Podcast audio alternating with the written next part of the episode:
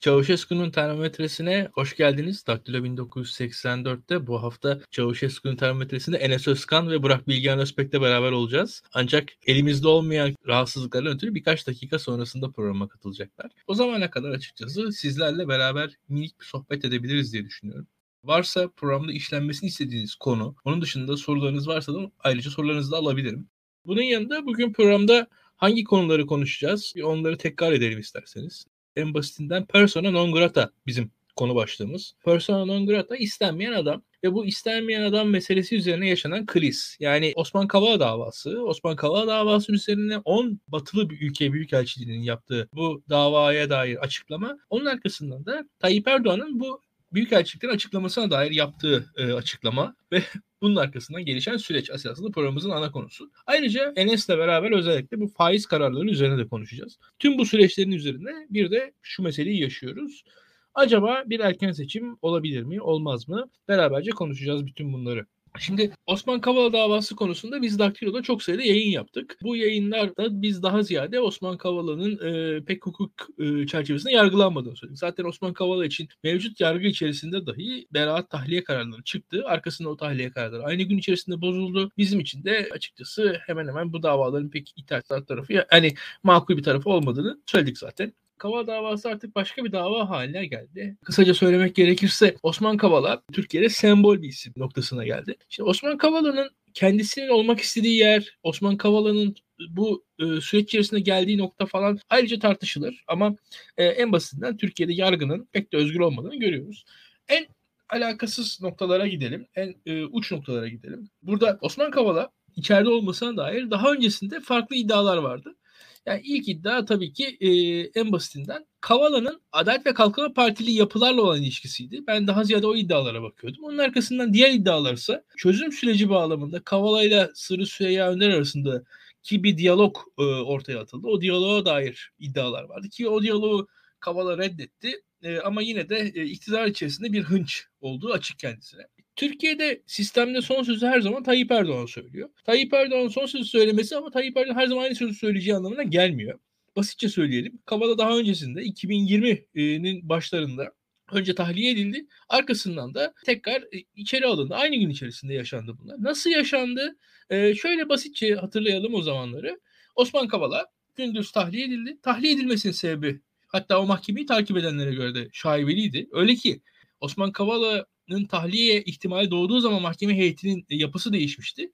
Ama o değişen yapıdaki heyet dahi Osman Kavala'yı tahliye etti ama arkasından bambaşka bir davadan tekrar içeri alındı. Kavala'nın içeri giriş sürecinin zaten tartışılırsa yani bir yandan Henry Barkey'e bağlamaya çalışıyorlar. Bir yandan Gezi davası 15 Temmuz arka arkaya sıralanıyor ve yani davaların adı değişiyor, sanı değişiyor ama davalar bir şekilde bir belli baz üzerinden Osman Kavala sürekli içeride tutulmaya çalışılıyor. Bu konuda farklı iddialar var bugün için. Osman Kavala'nın o zamanki tahliyesinin arkasından da e, şey yaşadık biz. Kavala'nın tahliyesine sevinilmesinin arkasından aynı gün içerisinde özellikle Turkuaz Medya Grubu'nun yoğun bir tepkisi gelmişti. Ve Turkuaz Medya Grubu'nun yoğun tepkisi üzerine bence Kavala tekrar içeri girmek durumunda bırakıldı. Ki o da bence Turkuaz Medya Grubu ile e, Adalet Bakanı arasındaki meselenin sonucuydu. Öyle bir şey yaşıyoruz ki biz ortada bir totaliterlik, otoriterlik var ama çok tutarlı bir yapı da yok. Yani şu demek bu. Osman Kavala içeride tutan irade dışarıda çıkartabilir. Çok bir anlamı var mı? Bakarsanız Türkiye'deki sistem bazında yok. Sadece Osman Kavala'nın üzerine yani yaşadıklarını değiştirebilir diye düşünüyorum. E, bu sisteme dair ne yapılabilir? Kısa zamanda çok fazla şey yapılabilir mi? Pek emin değilim. Osman Kavala üzerinden daha biz çok konuşacağız. Bugün de e, elçiliklerin yaptığı hareket doğru muydu, yanlış mıydı?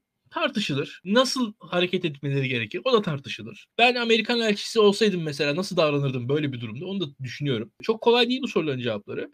Ee, batılı ülkelerin çok tutarlı bir tavırları olduklarını görmedim. Bugün yayınımız kolay olmuyor. Özellikle bir sağlık meselesinden dolayı Burak Bilgehan birazcık geç katılıyor. Zaten gözlerinden de belli sıkıntısı. Ona hızla soruları sorayım ben.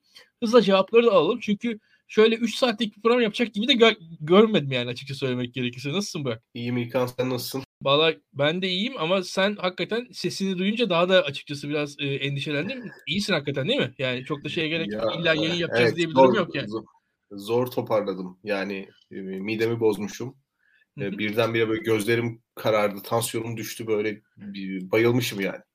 Oo, ee, Allah'tan evde bayıldım. Dışarıda dışarıda bayılmadım. İşte ancak toparladım. Kusura bakmayın biraz geç katıldım. Özür dilerim bundan ötürü. Aman geçmiş olsun. Ee, Eyvallah. Şimdi e, istenmeyen adam krizi. Şimdi Burak Bilgen senin uzmanlığın yani siyaset yorumluyorsun ama bir de dış politika. Yani elçilerin ülkeler içerisindeki al, alacakları tavır, bulundukları ülkedeki tavırları vesaire bunlar da senin uzmanlığın içerisine giriyor. Elçilik nedir, ne yapabilir, ne yapamaz vesaire bunların üzerine düşünmüş bir insansın. E, ve Osman Kavala davası üzerinden başlayalım tartışmamıza. Ne oldu sence? Şimdi bu ülkelerin iç işlerine karışmama prensibi çok temel bir aslında uluslararası ilişkiler prensibi. Yani e, ülkelerin egemenlik sahaları var ve aslında her ülke kendi kanununu uyguladığı sürece egemen baktığınız zaman. Yani bu işin hani lamıcımı yok. Ülkelerin sınırlarını kontrol etmesi, egemenliklerini, kanunlarını uygulayarak tesis etmesi bir devlet olmanın zorunlu şartı. Bu böyle. Bu yüzden zaten İlkan uluslararası anlaşmaları biz meclislerimizde onaylıyoruz. Yani kanun gibi onaylıyoruz uluslararası anlaşmaların yerel hukukla çatışmaması için. Anlatabiliyor muyum? Yani uluslararası hukuk anlaşmalarının yerel kanunlarımızla çatışmaması çok önemli. O da meclis denetiminden geçiyor. Yani biz uluslararası anlaşmalara uyduğumuz zaman kendi yerel hukukumuzu ihlal etmememiz gerekiyor ki biz devlet olarak var olabiliriz. Dolayısıyla Türkiye Cumhuriyeti'nin kanunlarını tabii ki uygulama hakkı var.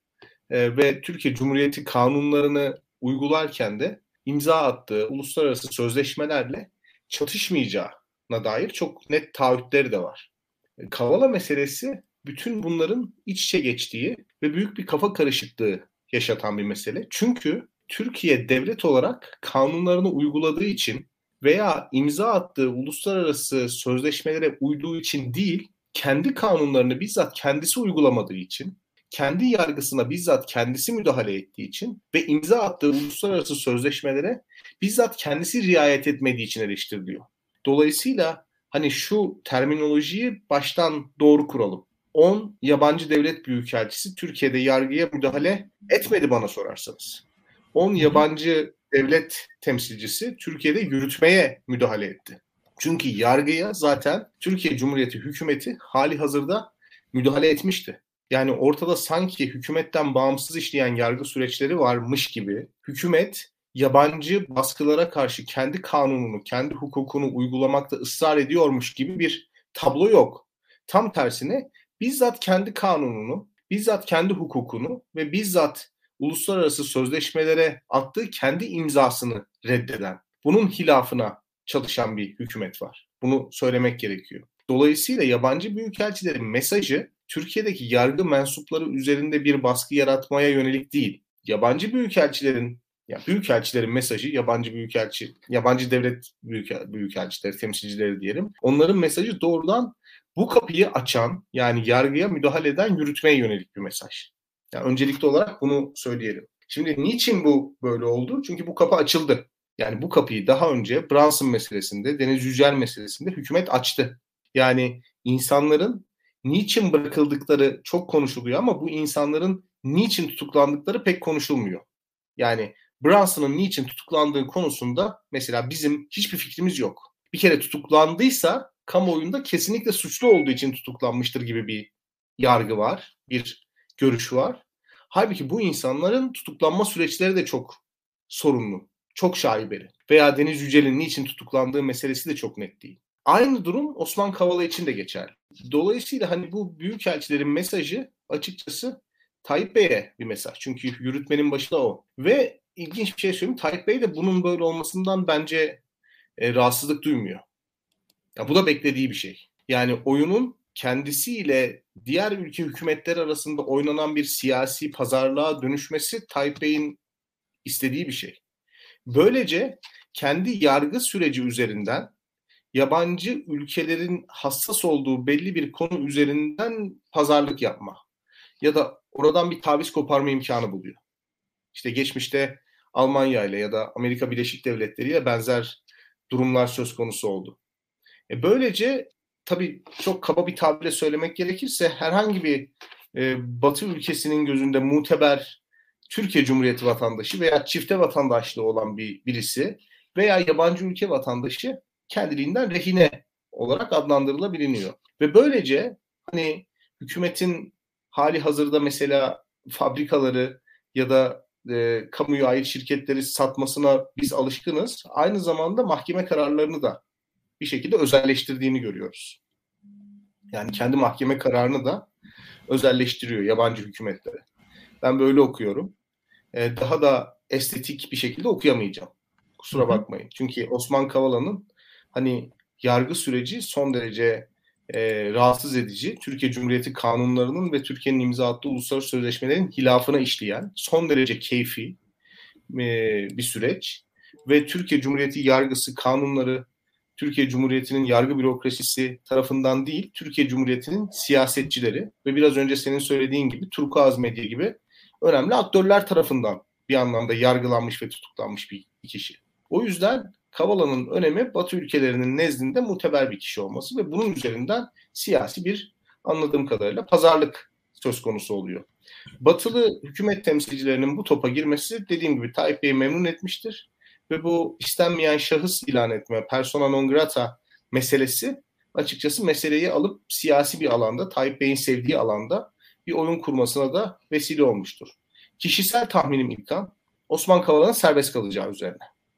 Yani benim kişisel tahminim Kavala'nın serbest kalacağı üzerine. Çünkü Kavala'yı batılı devletlerin baskısıyla serbest bırakmış bir Tayyip Erdoğan imajı artık yok bugün itibariyle. Yani hem batılı devletlere geri adım attırmış hem onlara meydan okumuş aynı zamanda onların da istediğini yapabilecek bir Tayyip Erdoğan var. Belirli sözler karşılığında anladığım kadarıyla. Böylece herkesin mutlu olduğu yani Kavala'nın içeriden çıktığı, batılı devletlerin istediğinin olduğu Tayyip Erdoğan'ın da çok fazla onların isteğiyle iş yapan bir lider gibi görünmediği bir sonuca ulaşıyor. Bu tablonun kaybedeni kim? Bu tablonun kaybedeni elbette ki işte Türkiye Cumhuriyeti vatandaşları, muhalif kesimler.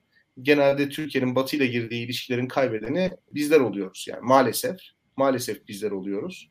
Şimdilik söyleyeceklerim bu kadar. Şimdi Bilgehan e, beraber düşünelim. E, Tayyip Erdoğan bu çatışma içerisine giriyor ve Tayyip Erdoğan'ın girdiği bu çatışmada mesela bir opsiyon 10 ülkenin elçiliğinin Türkiye'den ayrılmış ayrılması. Türkiye'nin batı sisteminden, batı sistematiğinden birkaç adım birden hızla kopması ve bu Türkiye'deki mesela otoriterleşme dinamiklerini güçlendirecek bir hadise. Bunun sonuçları Tayyip Erdoğan açısından katlanılamaz sonuçlar değil kısacası. Arka arkaya yazdığımız zaman.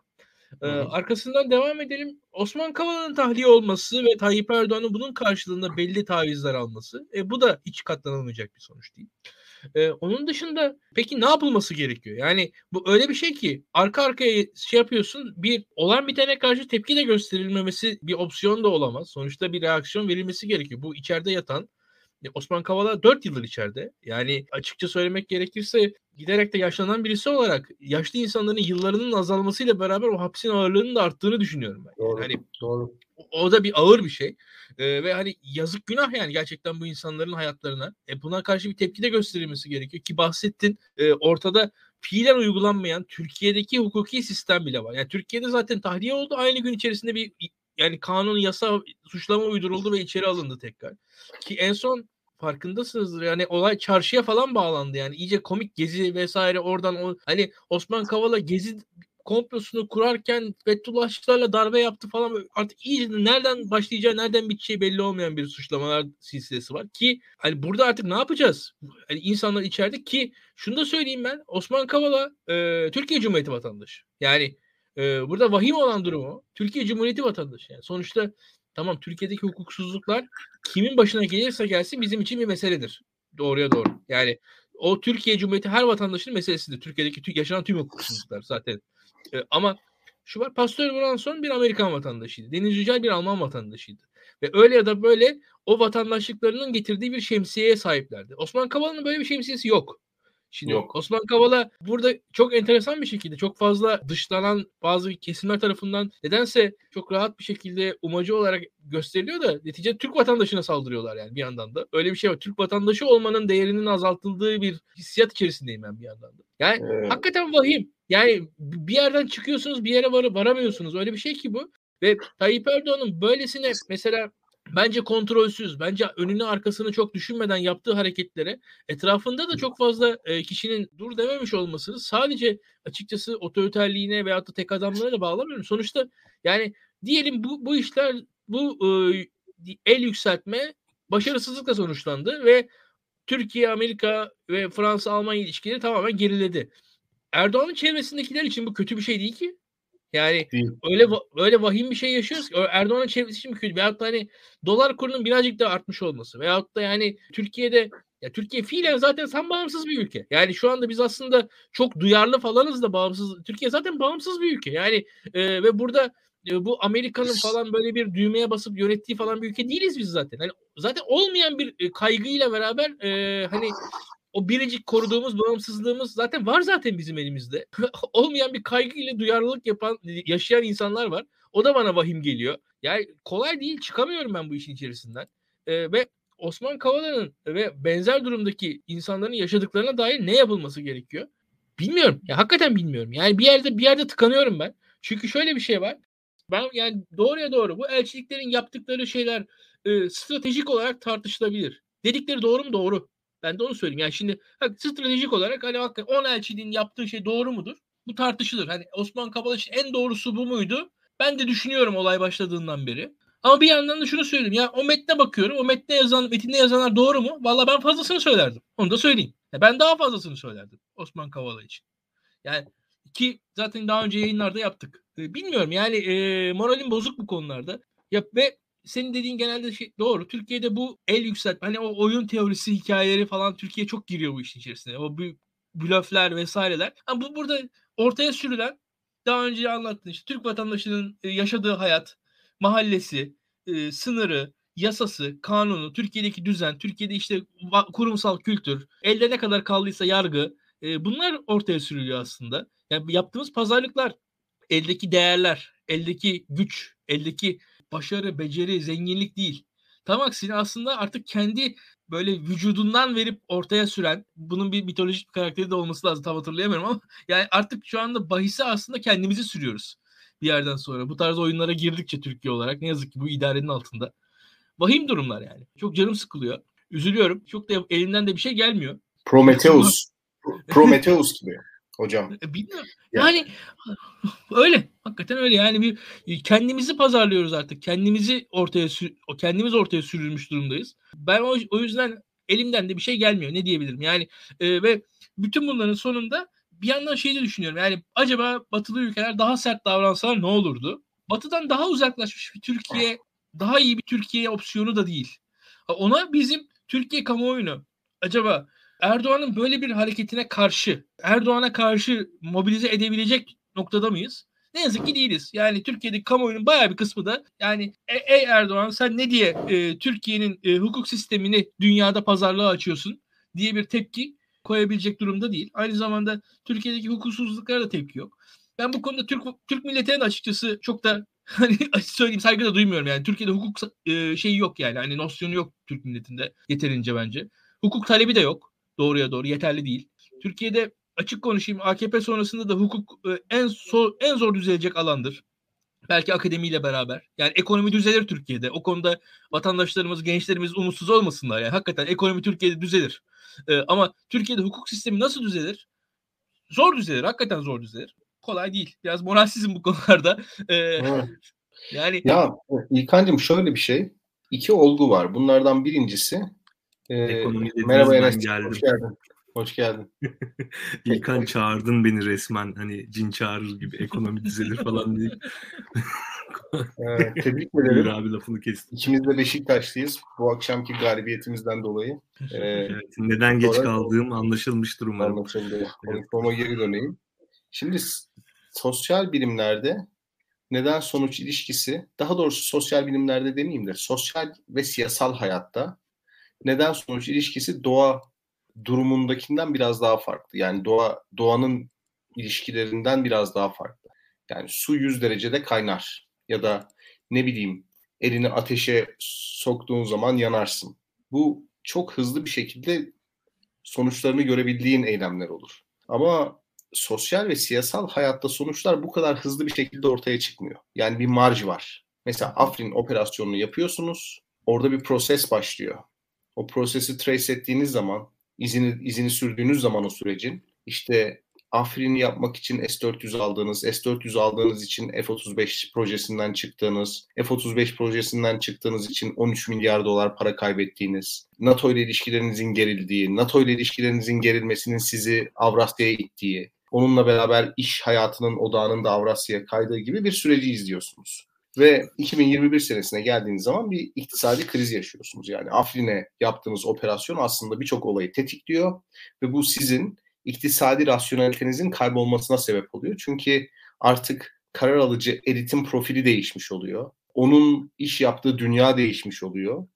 Ve e, bir şekilde sizin kurumlarınız kendisini o 2018'de alınan karara göre adapte ettikçe yani Afrin operasyonu aslında çok irasyonel olmasına rağmen herhangi bir olumsuz sonucuyla Türkiye karşılaşmadığı için o irasyonellik kendisini besledikçe 3 sene sonra 4 sene sonra bir olumsuz sonuçla karşılaşıyorsunuz. Şimdi Adalet ve Kalkınma Partisi hükümeti bu aradaki 3-4 senelik marjı oynayan bir hükümet. Yani olumsuz sonuçlar ortaya çıkana kadar irasyonel bir hareketin niçin yapıldığı e, konuşulmuyor ve bu hareketin irasyonelliğiyle de yüzleşilmiyor. Mesela biz yıllarca Mısır'da büyükelçi bulundurmadık İlkan. Yani Mısır'la bizim ilişkilerimiz yoktu. Bunun bir açıklaması yok baktığımız zaman. Yani uluslararası ilişkiler mantığı açısından bir açıklaması yok. Hani İmam Hatip ortaokullarında, kantinlerde çok coşkulu karşılanabilir bu hadise ama diplomatik arenada yok. Bununla yüzleşmediğiniz zaman yani aptalca hareket ettiğiniz zaman ve bunun sonuçlarını da halkınıza yansıtmadığınız zaman aptalca yapılan hareketler medya desteğiyle de efsanevi dış politika hamleleri gibi gözüküyor. Fakat bir yerde bu sonuç üretiyor. O sonuç üretinceye kadar Adalet ve Kalkınma Partisi seçim yapıyor, seçim kazanıyor, kahramanlık hikayeleri yazıyor, bunu bangır bangır bağırıyor. Dolayısıyla o iç siyasette işine gelen bir şey. İkincisi de bu Amerikan hegemonyası aslında çok önemli bir meydan okumayla karşı karşıya. Yani Amerika'nın kurduğu uluslararası e, politik ekonomik sistem e, artık e, yeni bir oyuncuyla tanışıyor ve Amerikan paradigması dışında hareket eden aktörler için aslında kredi sağlayan, onlara bir anlamda konfor alanı sağlayan yeni bir aktör var. Bunun ismi de Çin. Şimdi dolayısıyla Amerika'nın önerdiği kurumların dışına çıktığınız zaman, otoriterleştiğiniz veya keyfileştiğiniz zaman sizi koruyabilecek başka bir aktör var uluslararası sistemde. Bu da çok rahat ettiriyor otoriter liderleri. Yani bunu kabul etmek lazım. Dolayısıyla e, hani Adalet ve Kalkınma Partisi çok yeni bir dünyanın içinde buldu kendisini. Çok rahat hareket edebileceği bir dünyanın içinde buldu. 90'lı yıllarda mesela bizim uluslararası ilişkilerde çok konuştuğumuz bir kavram var. Conditionality. Yani koşullama. Şöyle işliyordu bu iş İlkan. Türkiye bazı reformları yapıyordu. Avrupa Birliği Türkiye'ye bazı işte e, adımlar atıyordu. Avrupa bazı adımlar atıyordu. Türkiye bazı reformları yapıyordu. Yani kişiler üzerinde değil de daha kurumsal reformları tetikleyen, onları koşullayan bir süreç vardı. Şimdi bu iyi bir şeydi. Çünkü sadece Osman Kavala, Deniz Yücel veya Patrick Brunson için, Rahip Brunson için özel olarak yapılan müzakereleri içermiyordu. Bütün vatandaşlar için yapılan kurumsal düzenlemeleri ihtiva ediyordu. Bu koşullama prensibi artık ortadan kalktı. Yani Tayyip Bey'i kurumsal bir düzenleme yapmak için koşullayabilecek, daha doğrusu onun alternatifi olmadığı için koşullanmaya razı olabileceği bir dünya yok. Maalesef yok. O yüzden hani bu Kavala gibi tekil örneklerde e, bu batılı devletlerin sanki eski dünya varmışçasına devreye girmesi benim çok Türkiye'nin muhalef Türkiye muhalefetinin selameti açısından hoş karşıladığım bir hadise değil. Bunu açık söyleyeyim. Yani buradan hiçbir şey elde edilmiyor. Kavala belki hapisten çıkıyor. Yani tekil insanlar belki özgürlüklerine kavuşuyorlar. Ancak Türkiye'de kurumsal anlamda hiçbir şey değişmiyor. Tam tersine kurumsal keyfilik besleniyor. Ödüllendiriliyor. Ve daha da ilginç bir şey söyleyeyim. Bu tip örneklerde batılı devletler siyasi pazarlık masasına oturdukça her birimiz birer potansiyel pazarlık unsuru haline geliyoruz. Yani Türk insanının e, bir şekilde e, değeri artıyor. Nasıl değer? Siyasi değeri artıyor. Yani insani değeri değil. Siyasi değeri artıyor. Çünkü herhangi birimizi yakalayıp batılı ülkelere hadi bu adamı çıkartmak için sizinle pazarlık yapalım diye diyebiliyor hükümet. Böyle bir şey. Bu bizi riskli hale getiriyor. Ne demek istediğimi e, mesela bu futbol maçlarında Beşiktaş Ankara gücü maçlarında bir karma tribün olurdu. Ucuz bilet. Biz öğrencilik yıllarımızda giderdik. Ankara gücü taraftarına en yakın tribün. Çok ucuzdu oranın bileti. Çünkü Ankara gücü taraftarına çok yakın.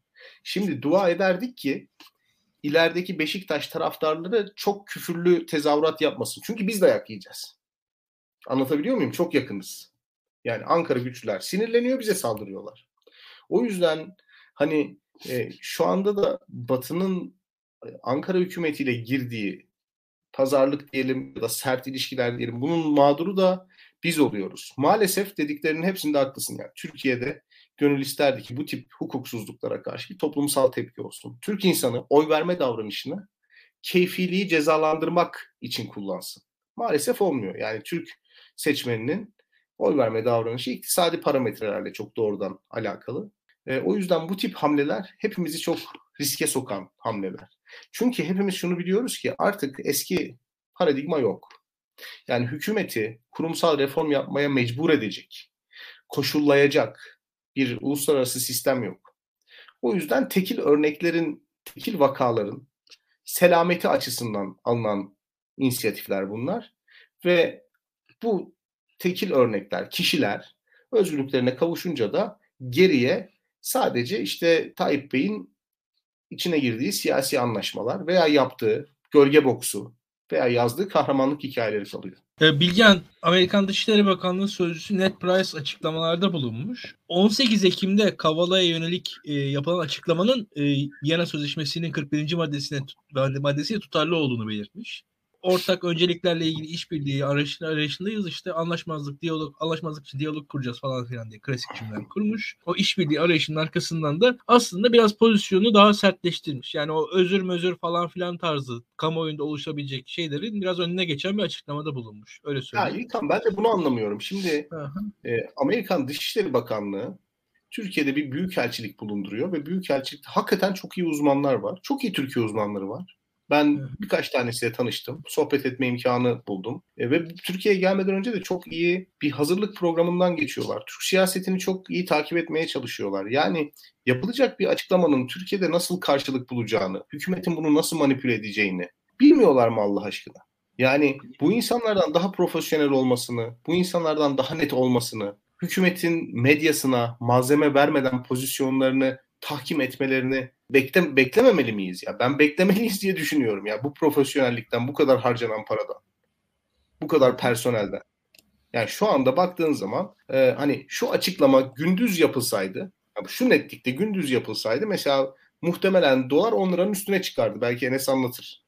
Yani şu açıklama gündüz saat 3'te yapılsaydı gerilimi tırmandıran bir açıklama. Anlatabiliyor muyum?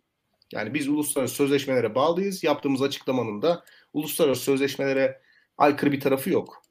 Dolayısıyla bizi sınır dışı ederseniz siz aslında inisiyatif alıp siyasi bir inisiyatifle bunu yapıyorsunuz demek olurdu. Ama gündüz yapılan açıklama çok hani bu üzülüyorum bir muhalif olarak ama hakikaten Tayyip Erdoğan'ın yaptığı büyükelçileri persona non grata ilan ederiz açıklamasına karşın yaptığımız hareketler uluslararası hukuka uygundur yani biz buna bağlıyız gibi biraz geri adım atma açıklamaları.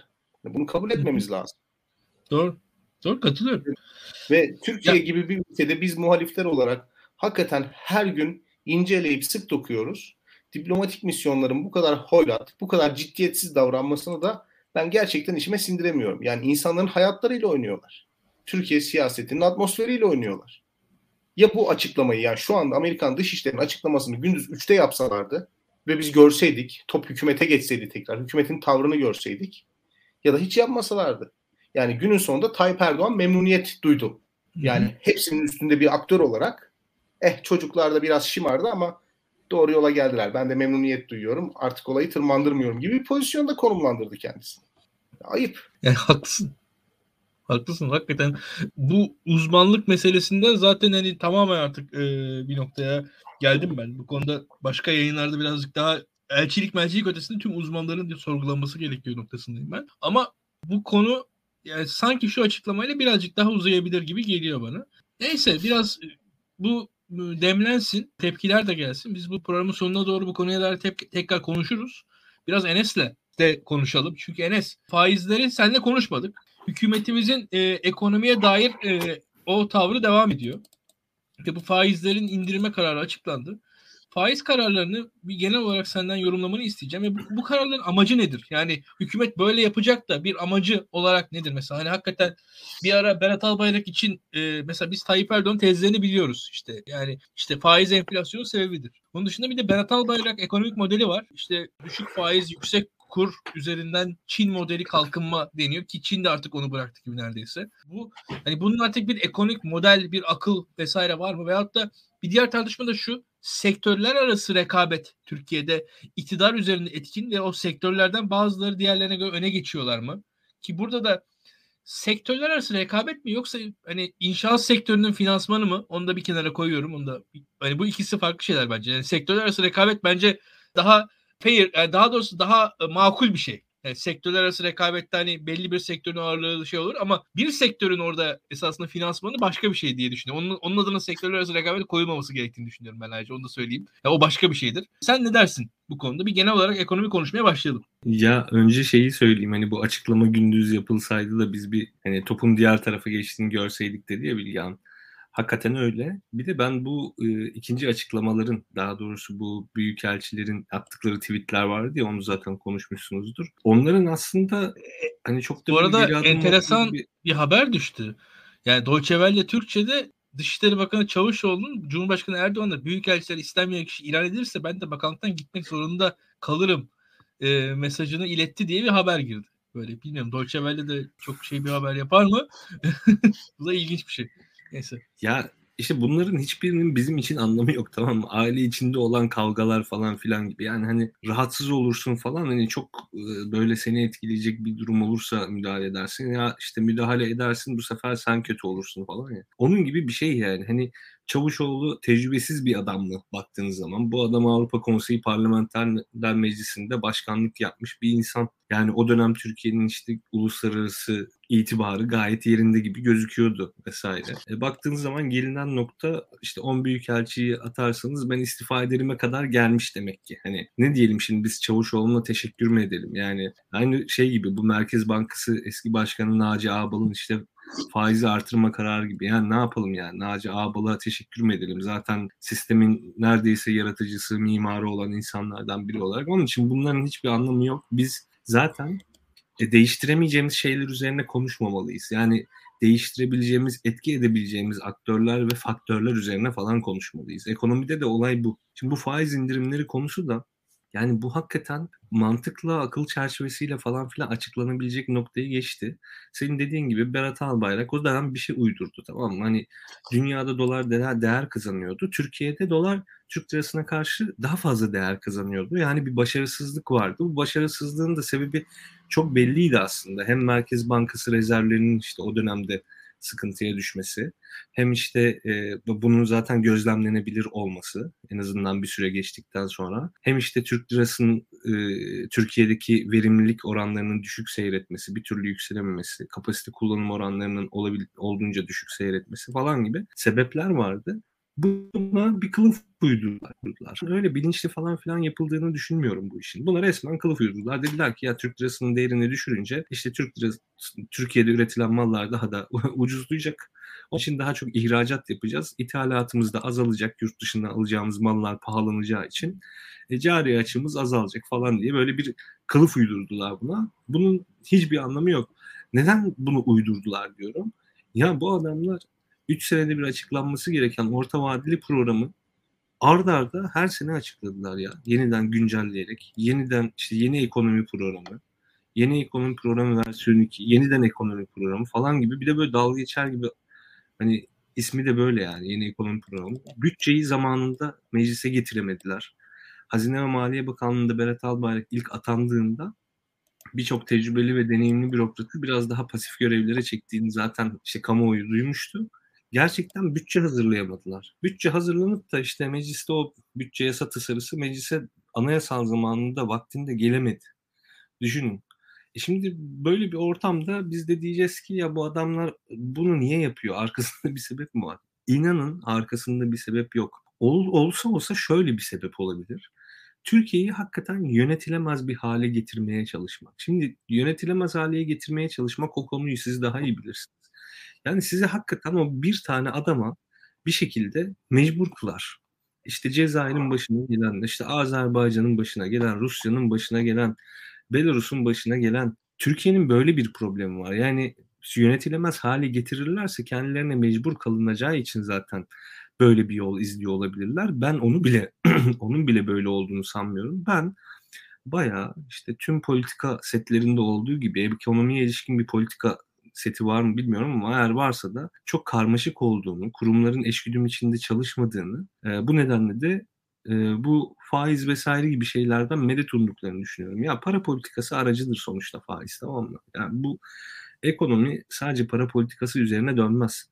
Çok önemli bir araçtır faiz aracı, politika faizi ama tek onun üzerine dönmüyor. İşte bu öngörülebilirlik ve güvenilirlik için istatistikler var. İstatistik ofislerinin bağımsız olabildiğince bağlantısız vesaire olması gerekli. İşte TÜİK e, uzun zamandır aslında Türkiye'nin bir yani iyi bir istatistik ofisi, önceden de Devlet İstatistik Enstitüsü'ydü adı, geleneği var ve bu gelenek aslında Hindistan onlardan alındı ve onlar da zaten İngiltere'den almışlardı. Hakikaten kabul gören bir gelenek ve biz tüm uluslararası istatistik aslında e, anlaşmalarına falan filan uymayı taahhüt eden, o birliklerin içinde bulunan da bir istatistik ofisine sahibiz.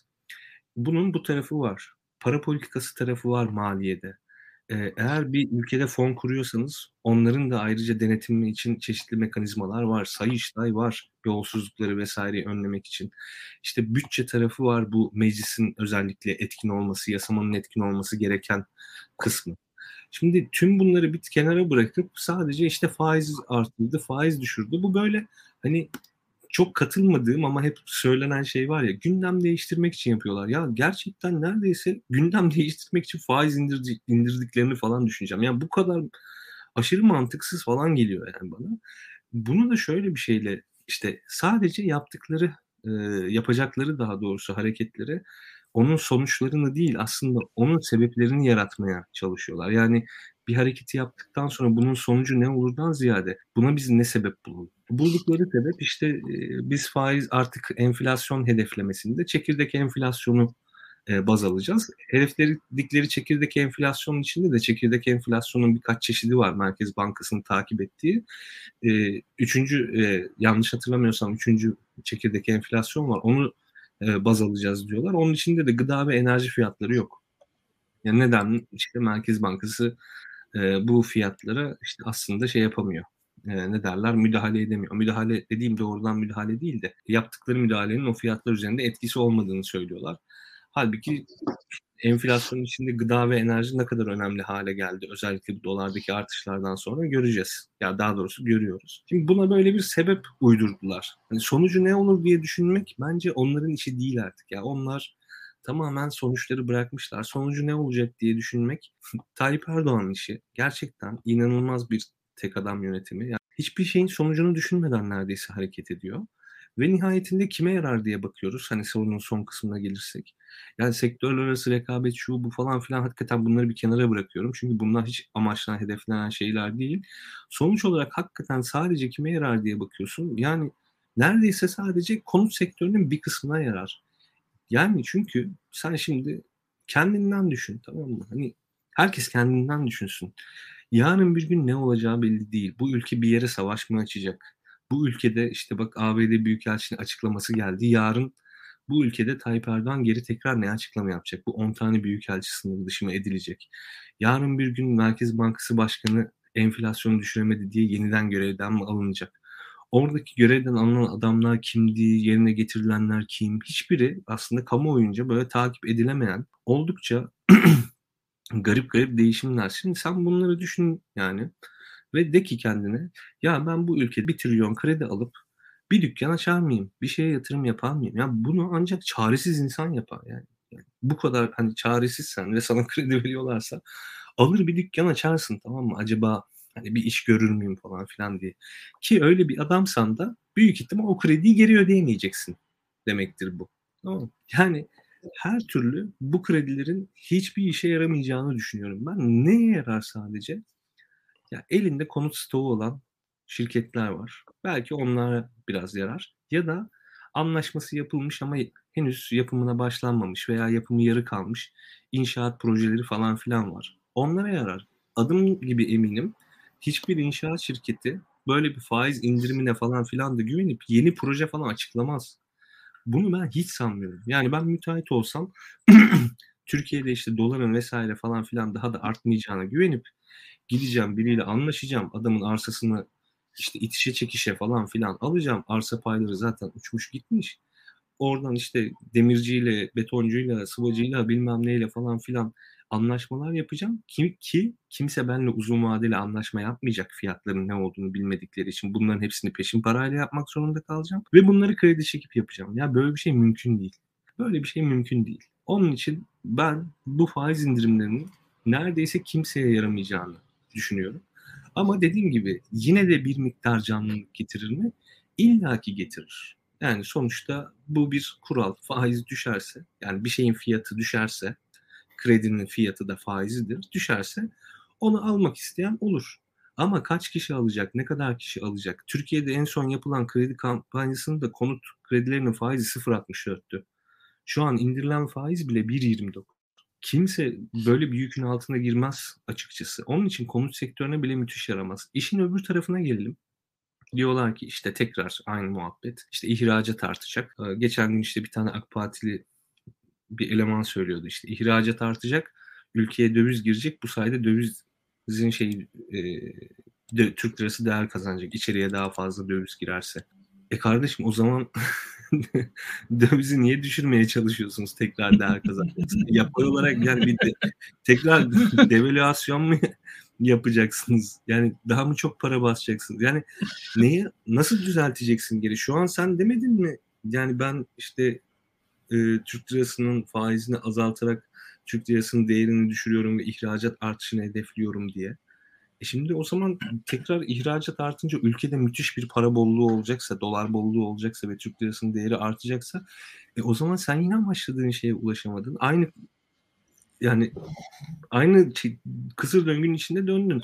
E o zaman sonraki adımını da açıkla de ki tekrar değeri artacak Türk lirasının. Bu sefer ben para basacağım de. Bu sefer işte daha da azaltacağım faizleri, kredileri daha da ucuzlatacağım falan de. Bunu diyebiliyor musun? Yok. Öbürünü diyebiliyor musun? Yok. E ben ben de o zaman diyorum ki yani bu politikaların falan filan hiçbir e, politika vesaire e, seti içerisinde değerlendirilemeyeceğini sadece Tayyip Erdoğan'ın faiz enflasyon arasındaki ilişkiyi anlamamasından ve dünyadaki ekonomik sistemi bir şekilde içselleştirememesinden dolayı burada neden içselleştiremediği konusuna girmiyorum. Birçok sebebi olabilir. İşte başka bir siyasal sistemin içine doğdu o. İşte iktidara geldiğinde başka bir ekonomik düzen vardı neredeyse. Kendi dini işte ön yargıları veya kabulleri vesaireler olabilir. Yani birçok sebebi olabilir. Buna tartışmaya çok gerek yok. Üzerin yani ekonomiye etkisini hiçbir şekilde anlamamış, içselleştirememiş olduğundan dolayı onun bu konuya bir saplantısı var neredeyse. Ve sürekli benim anladığım kadarıyla kendisine işte birileri gidip işte faizi indirin vesaire falan diye anladığım kadarıyla talepte bulunuyor. Galiba durum bu. Yani ya Enes öyle bir şey var ki öyle bir şey var ki bir yandan da, hani hakikaten ben şu noktaya geldim. Adalet ve Kalkınma Partisi kimi yorumcular artık saygı duymaya başladım. Çünkü ya böyle bir, bir, bir iş yapılıyor ona bir politika falan uyduruyorlar. Yani şimdi şey gibi e, bu bir duvara ok atarsın onun arkasından okun etrafına 12 yazarsın falan. O yuvarlakları okun etrafı bir anda hani hedefi 12'den vurmuş olursun ya. ya. Şu an biz öyle bir izah çabası yaşıyoruz. Yani bir, bir sanki oradaki o hedefin sonradan yazıldı. Okun önce atıldı. Onun arkasında okun etrafı hedefin işaretlendiği bir, bir dünya yaşıyoruz şu anda biz. Ve bana vahim geliyor. Hani hele hele ekonomi yani madem ekonomide böyle kolay bir yol varsa yani bu dünyada yani yüzlerce fakir ülke var. Bu kadar büyük dehaları keşke dünyadaki kalan geri kalmış ülkeler değerlendirseydi yani Türkiye'deki ya bu ben cidden bu, bu bu kadar bir akıl bu kadar bir zeka yani madem vardı e, keşke biz bunu ihraç etseydik yani bu danışman olarak gitselerdi işte Afganistan'a Bangladeş'e vesaireye de bir katkıda bulunsalardı Myanmar'a bu, bu yani hakikaten çok enteresan. Hakikaten çok enteresan. Yani biz şu anda ülkece fakirleşerek bir ekonomik kalkınma hamlesi yaptığımıza mı inanıyoruz ya? Şu anda o zaman şey sen benden daha iyi biliyorsun. Türkiye'nin cari fazla verdiği falan zamanlar var e, son yakın dönemde. Hepsi kriz yılları. Yani o zaman şey her yaşadığımız krizde biz böyle ekonomik bir atılım falan yaptığımızı mı söyleyeceğiz? Yani o zaman bravo Tansu Çiller. Ee, tebrik ederiz. İşte e, 2001 ya bu, bu, bu ona doğru gidiyor yani. Hakikaten iyice bir absürt nokta. Birazcık daha bir ekonomik hani dolar 40 lira olursa biz hakikaten böyle uzay Türkiye'si Can, falan olacağız. Yani eğer dolar 40 lira olursa dediğin gibi yani müthiş bir cari fazla verebiliriz. Tarihte görülmemiş. Amaçlanan şey buysa yani biz geberdikten sonra yani vereceğimiz cari fazlayı Allah kahretsin. Ya. O zaman ben ne yapayım kardeşim dolar 40 lira oldu. Bunu, yani her şeyde bir denge vardır. Tamam mı? Hani o dengeyi tutturamadıkça sürekli kefenin bir tarafı ağır basıyor ve ona yükleniyorlar. Bak hakikaten bu doların değerinin artışındaki en büyük sıkıntı gerçekten özellikle ücretli çalışan kesim üzerinde yansıyor. Yani hepimiz bir şekilde ücretli çalışanız. Yani bizim işte ihracatçı değiliz, şu değiliz, bu değiliz. Türkiye'de o kadar yani çok büyük kesimlerde değiller hani ihracatçılar. Sürekli bizim ücretlerimiz baskılanıyor. Çünkü kullandığımız materyallerin çoğunun içinde aslında dolar bazlı fiyatlanan birçok şey var. Yani dolardaki her artış bizim aslında daha az tüketmemize falan sebep oluyor. Bizim refahımız gitgide düşüyor. Ama yani ne yapacağız yani hani birileri biraz daha ihracat yapsın diye temelli herkes gözden mi çıkartalım? Yani Çin gibi mi olalım hakikaten işte çoluğu çocuğu köyde olup işte e, ailenin erkeğinin işte günde 20 saat 18 saat çalıştığı işte işçi yatakhanelerinde kaldığı bir yer mi olalım? Ya bak Türkiye ve aslında belli kısım Türkler hala bu Almanya'ya göç etme muhabbetin travma, travmasını atlatamadı. Kaç sene oldu? Oraya ne durumda gittiler? Yani burada hakikaten bir hayat, bir ümit, bir gelecek olmadığı için gittiler ve orada işleri güçleri hazırdı ama orada yaşadıkları birkaç yıllık sıkıntı insanların hayatında nelere mal oldu? Yani çok uzun yıllar bu insanların çocukları da dahil olmak üzere bir sosyal beceri vesaire falan filan geliştiremediler. Bulundukları ülkeye ait hissedemediler kendilerini. Şimdi Türkiye'de birçok insan kendi ülkesine yabancılaşıyor. Ben klasik muhabbet gibi olacak ama yani sürekli arkadaşlarımın yurt dışına taşınmasından inanılmaz sıkıldım. Yani gerçekten bundan çok sıkıldım. Ama kimseye de bir şey diyemiyorum. Dolar gelmiş 10 liraya dayanmış. 10 bin lira maaş aldığınızı düşünün ya. 10 bin lira. İşte bin, bin doların biraz üzerinde ediyor. Yani 10 bin lira ne kadar büyük bir para aslında. Bundan 3 sene önce 10 bin lira maaş aldığınızı düşünsenize. Yani. 3 senede insanların hayatındaki bu kadar değişiklik gerçekten inanılmaz. Yani gerçekten inanılmaz. Şimdi insanlara hakikaten mikroskopla bakıp birey birey birey birey incelediğinizde ne kadar büyük sıkıntılar yaşandığını görürüz. Ve bu her şeyi etkiliyor. Bak sağlık sektörü, Şimdi o kadar büyük şehir hastaneleri falan gibi müthiş inşaatlar, müthiş büyük inşaatlar yapıldı şehir hastaneleri için. Sağlık sisteminde fakat şehir hastaneleri yaptın fakat kendi ameliyat cihazını yapabiliyor musun? Kendi ameliyat işte araç gereçlerini yapabiliyor musun? İlaçları yapabiliyor musun? Emin olun Türkiye'deki birçok üniversite hastanesinde ameliyat olacaksanız ameliyat malzemelerini sizden istiyorlar. Biraz da fazla fazla istiyorlar ki alamayacak yani o kadarcık ameliyat malzemesini alamayacak olan insanlara da hani sizin aldığınız materyali kullanmak için istiyorlar. Hatırlarsanız böyle 80'lerde 90'larda Türkiye'de herkesin arabası eskiydi veya böyle kötü modellerdi falan. Yani sonra işte 2000'lerin başında aslında 90'ların sonundan itibaren yeniden bir canlanma olunca işte böyle bir ev, araba yenileme furyaları falan filan başladı. Emin olun bu işler böyle devam ederse yani bu hükümet bir şekilde veya bu anlayışa benzer insanlar e, ne derler iş başında olursa yani bundan 10 sene sonra hakikaten böyle vuruk kırık arabalarla böyle sokaklarda gezmeye çalışan insanları falan yeniden görürsünüz yani.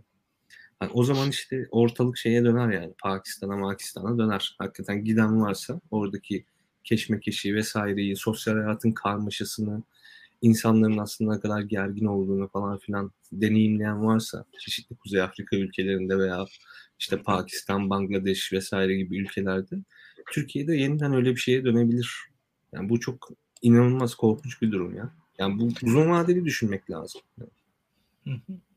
Ee, şimdi Enes'in sözlerinin arkasından bir de son iddiaları konuşalım. Ee, yani erken seçim konuşuldu. Erken seçime ihtimal veriyor musunuz? Burak Bilgen senle başlayalım. Kısaca onun Ya şu çünkü şöyle bir şey var. Ee, ben daha öncesinde şu noktadaydım. bir hüküm ben hükümet olsam, ben iktidarda olsam, ben Tayyip Erdoğan'ın yerinde olsam en basitinden ben sonuna kadar iktidarda kalmak isterim diye düşünüyordum. Ancak ve hatta şöyle bir şey var. İktidarda olmak bir iddiadır. Siyaset bir iddiadır. Ben bu ülkeyi iyi yönetirim iddiasına sahiptir Tayyip Erdoğan. Öyle ya da böyle. Yani ne olursa olsun kendisini inandırmıştır ona. Ee, ama şu var. Yani bir yıl sonra ben daha iyi yönetirim ki o yönetimimin sonunda işler daha iyi hale gelir e, fikrindedir diye düşünüyorum. Ama bir yandan da şu ülkenin haline bakıyorum. Enes'in anlattıklarına bakıyorum. Ekonomik karar alış süreçlerine bakıyorum. Genel gidişata bakıyorum. Açık konuşayım. Ben gelecek bir yıldan, gelecek bir buçuk yıldan çok ümitsizim şu, şu şartlarda. Yani ben ekonomik şartların zamanla iyileşebileceğini de uman yorumculardandım. Şu son süreçte o hani mevcut iktidar içerisinde bile yani hani mutedil hale gelir ekonomik kriz. Hani pandemi koşulları yavaşlar. E, aşılamanın etkisi, hizmet sektörünün devreye girmesi, işte turizm vesaire. Yani Enes hep beraber konuştuk seninle diğer yayınlarda. Ben daha mutedil bir e, hani ekonomi gene süper olmaz uçmaz da o eski kriz yani o, o en kötü koşullardan birazcık daha bir iyileşme yaşarız diye düşünüyordum. Ama şu anda bakıyorum yani hakikaten biz hiçbir şey yaşayamayacağız gibi geliyor. Yani gelecek bir yıl, bir buçuk yıl içerisinde. Ve bu yüzden sanki bu iktidarın oyları benim gördüğüm kadarıyla şu an e, bence gelecek bir yılın, gelecek bir buçuk yılın maksimum seviyesinde. Siz ne dersiniz? Ve o açıdan da bana kalırsa şu an seçime gitmesi kendisi için en doğrusu. Yani e, 2023'te gideceğimiz seçimden daha da az az ay olur bu iktidar diye düşünüyorum ben. Şu anda onu da söylemiş olayım. Daha da iddialı bir şekilde. Bu, İlgen, bu ihtimalin bu ihtimalin ciddi ciddi tartışıldığını düşünüyorum ben de. Likan. Yani bir buçuk sene sonra gidilecek seçimin sonuçları şu gün gidilecek seçimden daha iyi olmayacak. Bu konuşuluyor ve biraz AK Parti'yi tanıyorsak bu tip önermeler de AK Parti'yi çok cezbeder. Yani bu, bunu, bunu satın alırlar. Ee, seçim ne zaman olur? Seçim AK Parti'nin seçimi kazan kazanacağına inandığı an olur. Bunun için birkaç girişim yapacaklar. Yani bunlardan bir tanesi sınır ötesi operasyon. Geçen hafta konuştuk bunu. Hı hı. Ee, yani eğer Rusya'ya istediği para verilirse, savunma sanayi alımları yapılırsa, e, zorlayarak da olsa Suriye'de bir operasyon yapılabilir. Yani bu bunun etkili olacağını düşünüyorlar. Çünkü 2018 Afrin tecrübesi var. yani siyaseti böyle okuyor AK Parti. Hani sınır ötesi operasyon yaparız. Medya ortalığı coşturur. 15-20 emekli asker çıkartırız. İşte Türkiye'nin stratejik falan filan. Ya böyle işlere gireriz. Ondan sonra klipler, diziler, diriliş, yıkılış bilmem bir şekilde gideriz seçime. Ee, bir de AK Parti reklamcılığı böyle her yeri Tayyip Bey'in afişiyle donatma üzerine. Yani yüklenir bir şekilde oradan galibiyet çıkartırız diye bir düşünce var. Ama 2018 Afrin meselesi bir yandan da e, piyasaya devletin para pompaladığı bir dönemde gerçekleşti. Yani iki çeyrek üst üste %7'nin üzerinde büyümüştü Türkiye. Benzer bir performansı gösterebilirler mi? Gösterebilirler. Yani eğer neticesi yani acı sonuçlarını bir sene sonra alacağımız ama bu bir sene herhangi bir şey hissetmeyeceğimiz böyle bir narkoz gibi bir çözüm bulabilirlerse bunu da yapacaklardır. Yani buna da inanıyorum. Bunu bunu deneyecekler. Ee, yani böyle söyleyeyim size. Ee, bunun dışında e, tabii şöyle bir şey var. Yani Adalet ve Kalkınma Partisi'nin e, bir ittifak içerisinde olduğunu unutmamamız gerekiyor. O ittifakı bozamayacak. Yani hani bu, bu bütün ittifaklar birbirine mahkum halde. Çift kutuplu bir siyaset var. E, muhalefetin de ittifakının bozulmayacağı anlaşılıyor. Yani çok girişimde bulundu. E, bunu da bozamayacağı gör, görülüyor. Bir şekilde orada da or, orası da kendi içinde birliği sağlayarak devam edecek. E, yani ekonomiyi düzeltmesi mesela şu anda çok zor gözüküyor. Kışın bir enerji krizi yaşıyoruz. Doğalgaz faturaları falan insanları çok mutsuz edecek. Mesela Nisan Mayıs gibi falan bir seçim beklemiyorum. Yaz aylarında da beklemiyorum ama hani yazın eğer turizmden 50-60 milyon turist gelirse oradan e, sağlanacak gelirle belki Eylül-Ekim ayı gibi bir seçim olabilir. Yani o çok elverişli gözüküyor açıkçası. Ee, hani ben böyle ihtimalleri düşünüyorum. Ama bu ihtimaller zor. Yani Rusya'ya 18 milyar dolar verecek parası yok Türkiye'nin. Bu bir. E, dolayısıyla sınır ötesi operasyonu yapmak için e, biraz biraz para vermesi lazım. Bu yok. İkincisi e, Türkiye artık hani dışarıdaki aktörlerin o kadar alan açtığı, iş yapmak için uzun vadeli projeksiyonlarının olduğu bir hükümete sahip değil. E, üçüncüsü de işte yani tekrar piyasaya para pompalaması çok hızlı bir şekilde enflasyon olarak geri dönebilir. E, toplumun bazı sınıflarını memnun edebilir bu ama bazı sınıflarını da çok aşırı mutsuz edecektir. E, ben de çok çıkış görmüyorum hükümet adına açıkçası. Yani e, buradan çıkması çok zor. Ama şu ihtimali hiç göz önünden kaçırmayalım. E, seçime doğru eğer bu tabloyu değiştiremezlerse ben başkanlık sistemiyle de devam edilmeyeceğini yani başkanlık sistemini değiştirenin e, bu meclis olabileceğini de düşünüyorum. Yani bunu da hesaba katmamız gerekiyor. Hı. Çünkü hükümet içerisinde benim gördüğüm turkuaz medya e, parlamenter sisteme geçiş konusunda bir tavra sahip. Yani bazı yazarları okuyorum. E, daha doğrusu turkuaz medya demeyeyim de özellikle Berat Albayrak ve Serhat Albayrak ikilisine yakın gazetecilerin böyle mutedil bir tavra büründükleri dikkatlerimizden kaçmıyor. Ee, şimdi mesela biraz önce Meral Hanım açıklama yapmış. Ekrem İmamoğlu ve Mansur Yavaş isimleri bizim için onaylanabilir isimler demiş. Bu her iki ismin de anket popülaritesi ortada. Yani mesela Mansur Yavaş'ın aday olması durumunda %56 ile kazanıyor. Yani şu son araştırmaya göre. 17-18 puan fark var.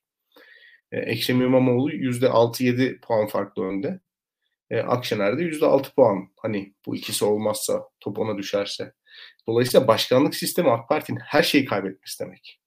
Yani başkanlık seçiminin ertesi günü ne olursa olsun son derece güvenilmez bir gelecek bekliyor AK Parti'yi, AK Partili bürokratları, AK Partili iş adamlarını, AK Partili gazetecileri. Korkunç yani. Hani hakikaten e, o belirsizlik bu insanları çok düşündürüyor şu anda. O belirsizliği yaşamak yerine parlamentoda bir fren koyabilirler. Yani parlamenter sisteme geçip en azından parlamentoyu paralize edebilecek ya da siyasi oyunu şekillendirebilecek bir AK Parti'nin sistemde kalması bir güven sağlayabilir.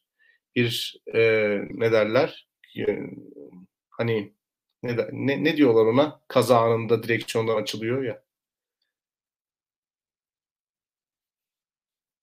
Mikrofonlarınız kapalı. Ya, hava, hava yastığı. E, hava yastığı. hava yastığı. bir hava yastığı gibi yani böyle parlamenter sistem içerisinde AK Parti'nin ve o kendi iç e, mekanizmasının bir şansı olabilir. O, o yüzden e, yani parlamenter sisteme Türkiye'yi yeniden geçirmek de bu mecliste nasip olabilir onu söyleyeyim. Enes sen ne dersin? erken seçim iddiaları üzerine diyelim. Yine soruyu tekrar hatırlatalım. Burada ben gelecekte çünkü e, bir yıl daha beklemenin bu hükümet açısından çok da e, yani objektif bakıp bakmaya çalışıyorum. E, hükümetin akılcı hareket edeceğini öngörmeye çalışıyorum. Böyle bir opsiyon var gibi geliyor bana. Ne dersin? Enes duymuyor mu beni acaba? Sesin Enes, açık değil. Mikrofonum kapalı.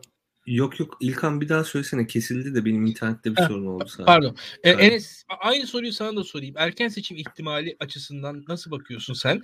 Artı ben e, benim geleceğe dair kötümser öngörülerim de açıkçası e, seninle çok konuştuk bunları. Ben daha muhtedil bakan birisiydim. Yani bir yıl içerisinde yavaş yavaş hani e, pandemi sonrası aşılamayla beraber eskisinden daha iyi olur. Yani çok süper olmaz ekonomi, uçmaz kaçmaz ama o iyileşmeyi de ben artık göremiyorum açıkçası. Şu anki kararlara baktım, şu anki idareye bakıyorum. Dünyada da belli tedarik zinciri sıkıntılarına falan da bakıyorum hatta. Birazcık hani baktığım kadarıyla e, Amerika'daki, Almanya'daki enflasyon oranları vesaire de birazcık hani o sinyallerle de beraber bakıyorum. İşte enerji krizi, şunlar e, bu, bu, bu faktörleri alt alta koyuyorum. Çok da yani 2023'e durum daha iyi olmayacak bence. Valla ben de zaten çok iyi olacağını düşünmüyorum. Geçen e, Daktilo 1984'te Günel Can Takım programına Oğuz Demir katılmıştı ekonomist. O şey diyordu. Ya dolar 12,5 iken mi seçim yapmak daha mantıklı? 9,5 iken mi daha mantıklı falan?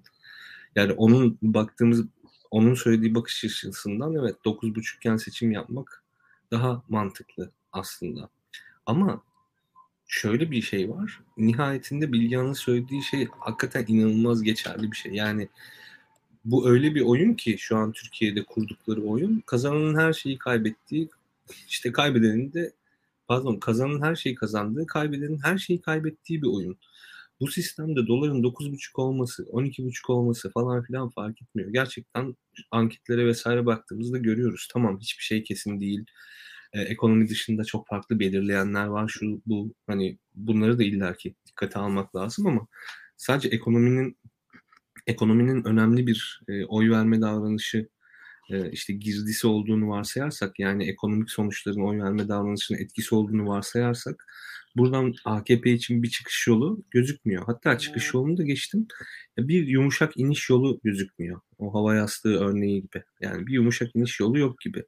Şeyler duyuyorum tabii işte Hulusi Akar'dır, şudur budur. Hani böyle bir ara formül, işte bir ana muhalefette işte Artık etkin hani... bir pozisyon vesaire. Böyle şeyler var e, herhalde insanların kafasında. Onlar ne kadar gerçekçi bilmiyorum ama ekonomik olarak bir da bir çıkış yolu yok. Senin dediğin şey de daha aslında pandeminin ortalarında seninle bir program yapmıştık. Eski programlara bakarsa arkadaşlar oradan görebilir. Hani ekonomi ne olur açıldıktan sonra. Aslında ikimizin görüşü de benzerdi orada. Yani ekonomi tabii ki biraz toparlar. Haliyle biraz da toparladı. Yani biz şunu gördük pandemide yüzden fazla müzisyenin intihar ettiğini gördük.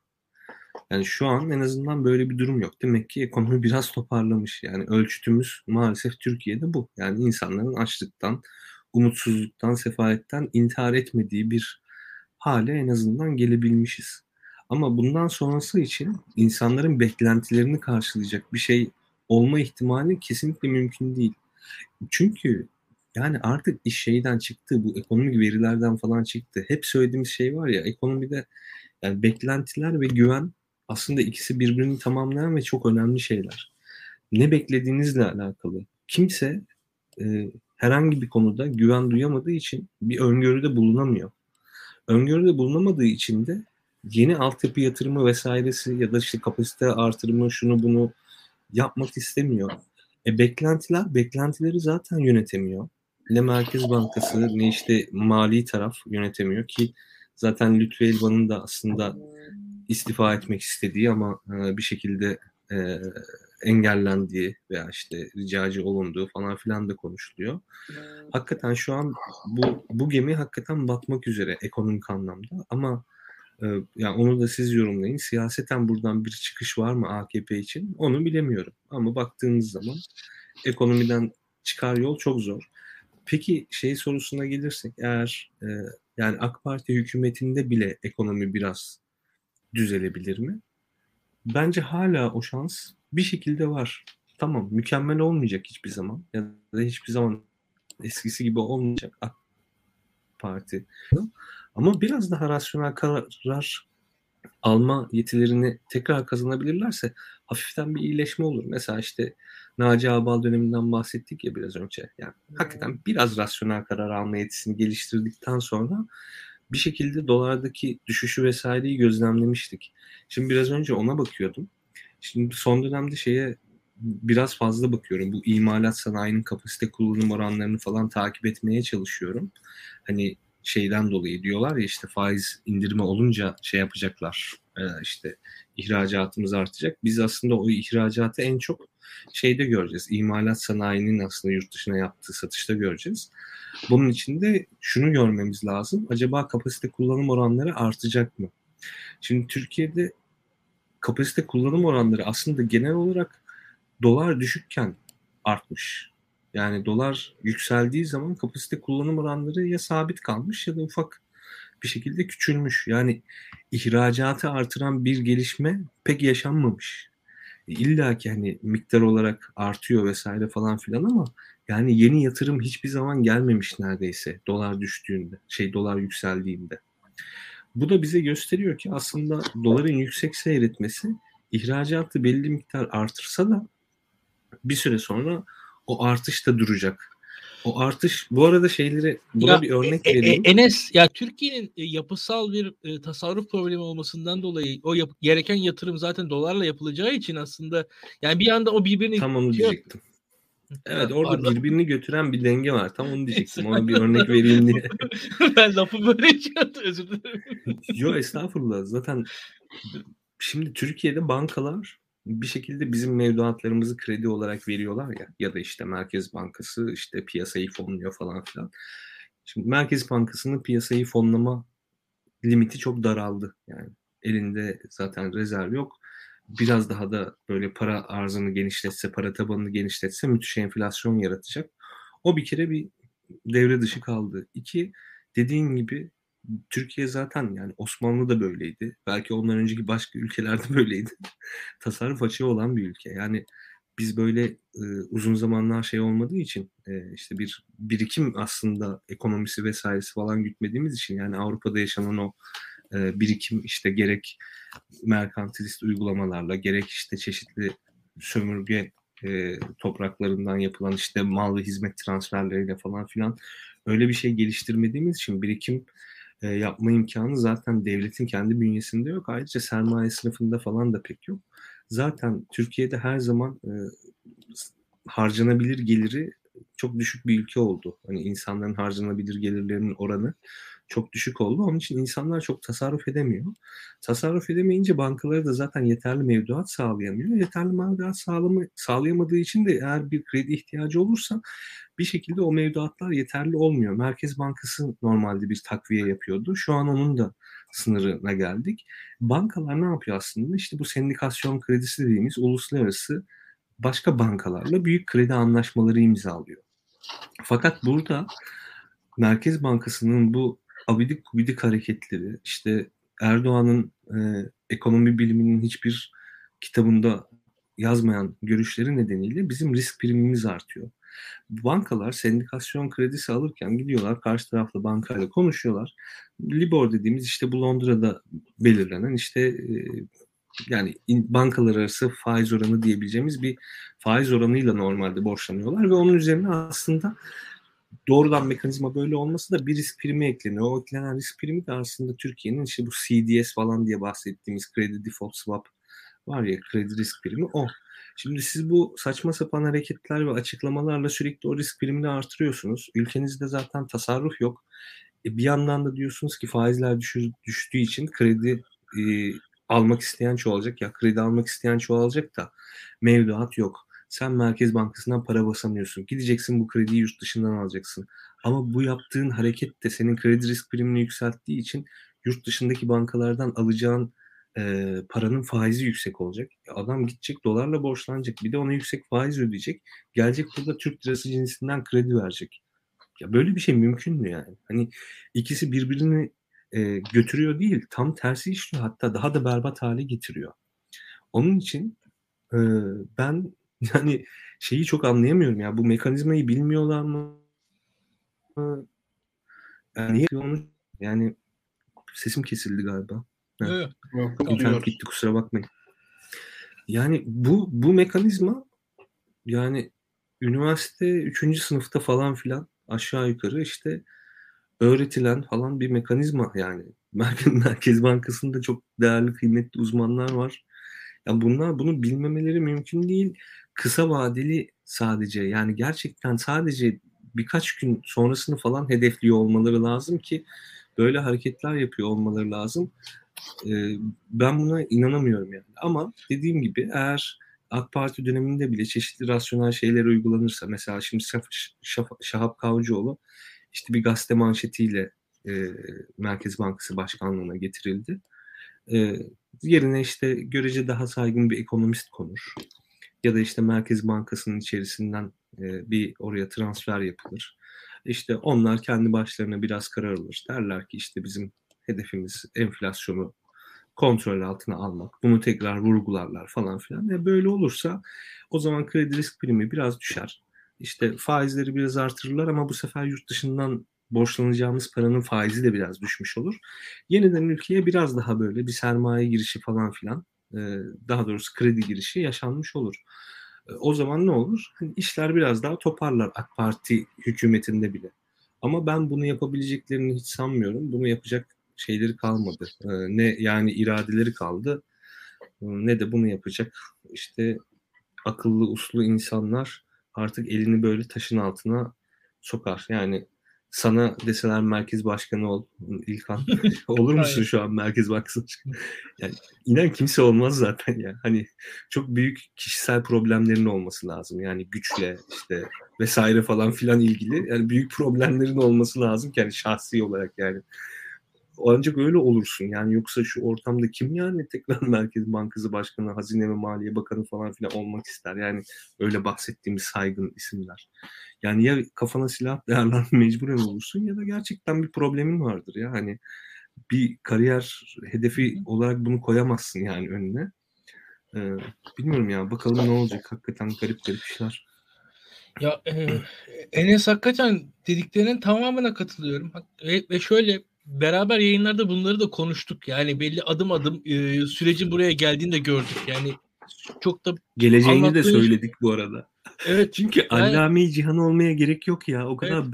basit bir mekanizma var ki yani neredeyse emme basma tulumba gibi yani. Ya, e, ne derler? Şu sıvı problemleri var ya lisede falan çözülen. Hani Kesinlikle. Hani bileşik kaplar falan. Onun gibi bir şey. Ya şimdi çok basit bir şey var. Mesela Türkiye'de çek meselesinde çok fazla işte takla attırılır vesaire. Neden? Çünkü insanlarda para yok. Basitçe. Şimdi ama şöyle bir şey var.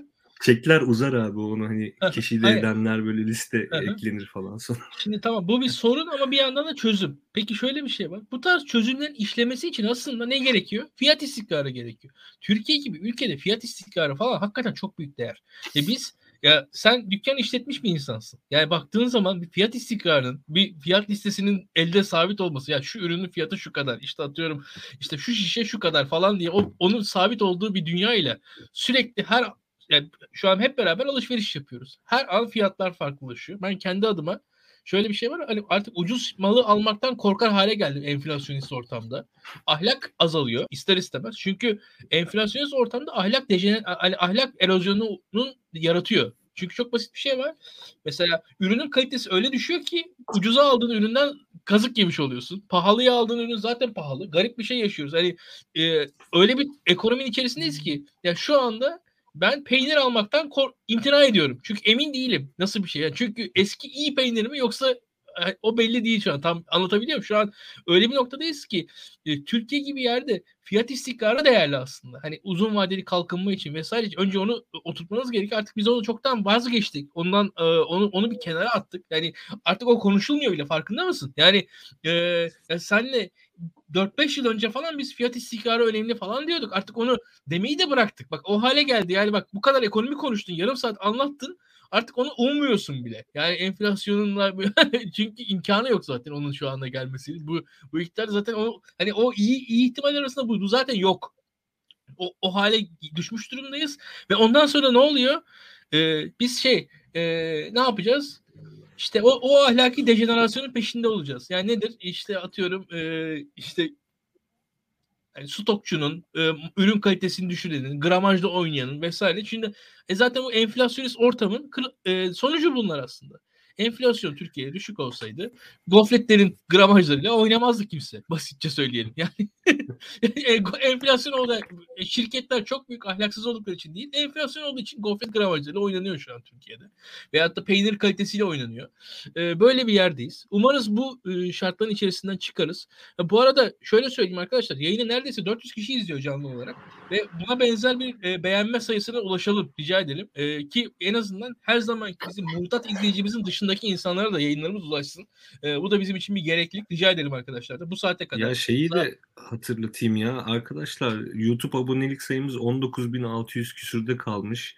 Twitter takipçi sayımız 39.600 küsürde kalmış. Bir el atın da şunları şöyle bir üst rakamlara falan taşıyalım yani. Onu da hatırlatayım. Ee, benzer bir şekilde şunu da ekleyeyim. Yeni programlarımız başladı, başlıyor ve başlayacak. Ee, Ayyüce birazcık daha entelektüel bir program yapıyor. Doğu Batı adında pazar akşamları. Bunun dışında e, Türkiye'nin farklı kültürel, sosyal e, çevrelerinin bir araya geldiği bir program. E, Öteberi yeniden Nil Mutluer ve Emine Uçak e, bir anda salı günü ona başlayacaklar yarın. E, benzer şekilde bizim Doğan Gürpınar ve e, Can'ın e, programı var. Mayhoş Muhabbetler. Onu da açıkçası eğlenceli bir program. Cumartesi akşamları izleyebilirsiniz. Yeni yeni programlar yapıyoruz bu arada. Sizin talepleriniz varsa Daktilo'dan bunları da bize iletin. Yani şöyle program olsun. Bu programda İlkan çok konuşuyor falan da diyebilirsiniz.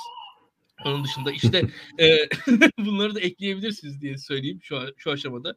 Biz de e, özellikle o e, talepleri dikkate alıyoruz. E, onun üzerinden kendi yayınlarımızı da değerlendiriyoruz öyle söyleyelim. E, şimdi yayın bir buçuk saate yaklaş, yaklaşırken şunu sormam lazım yalnız. Burak Bilgen ilginç bir şey söyledi. Ee, Abi katma... senin söylediklerine bir ekleme yapayım ondan sonra Bilgehan'a geçelim ya. Ya bu fiyat istikrarından bahsettin ya onu hakikaten e, geride bıraktık dedin ya. Ya şeye bile razıyız biliyor musun? Yani hafif öngörülebilir bir enflasyon.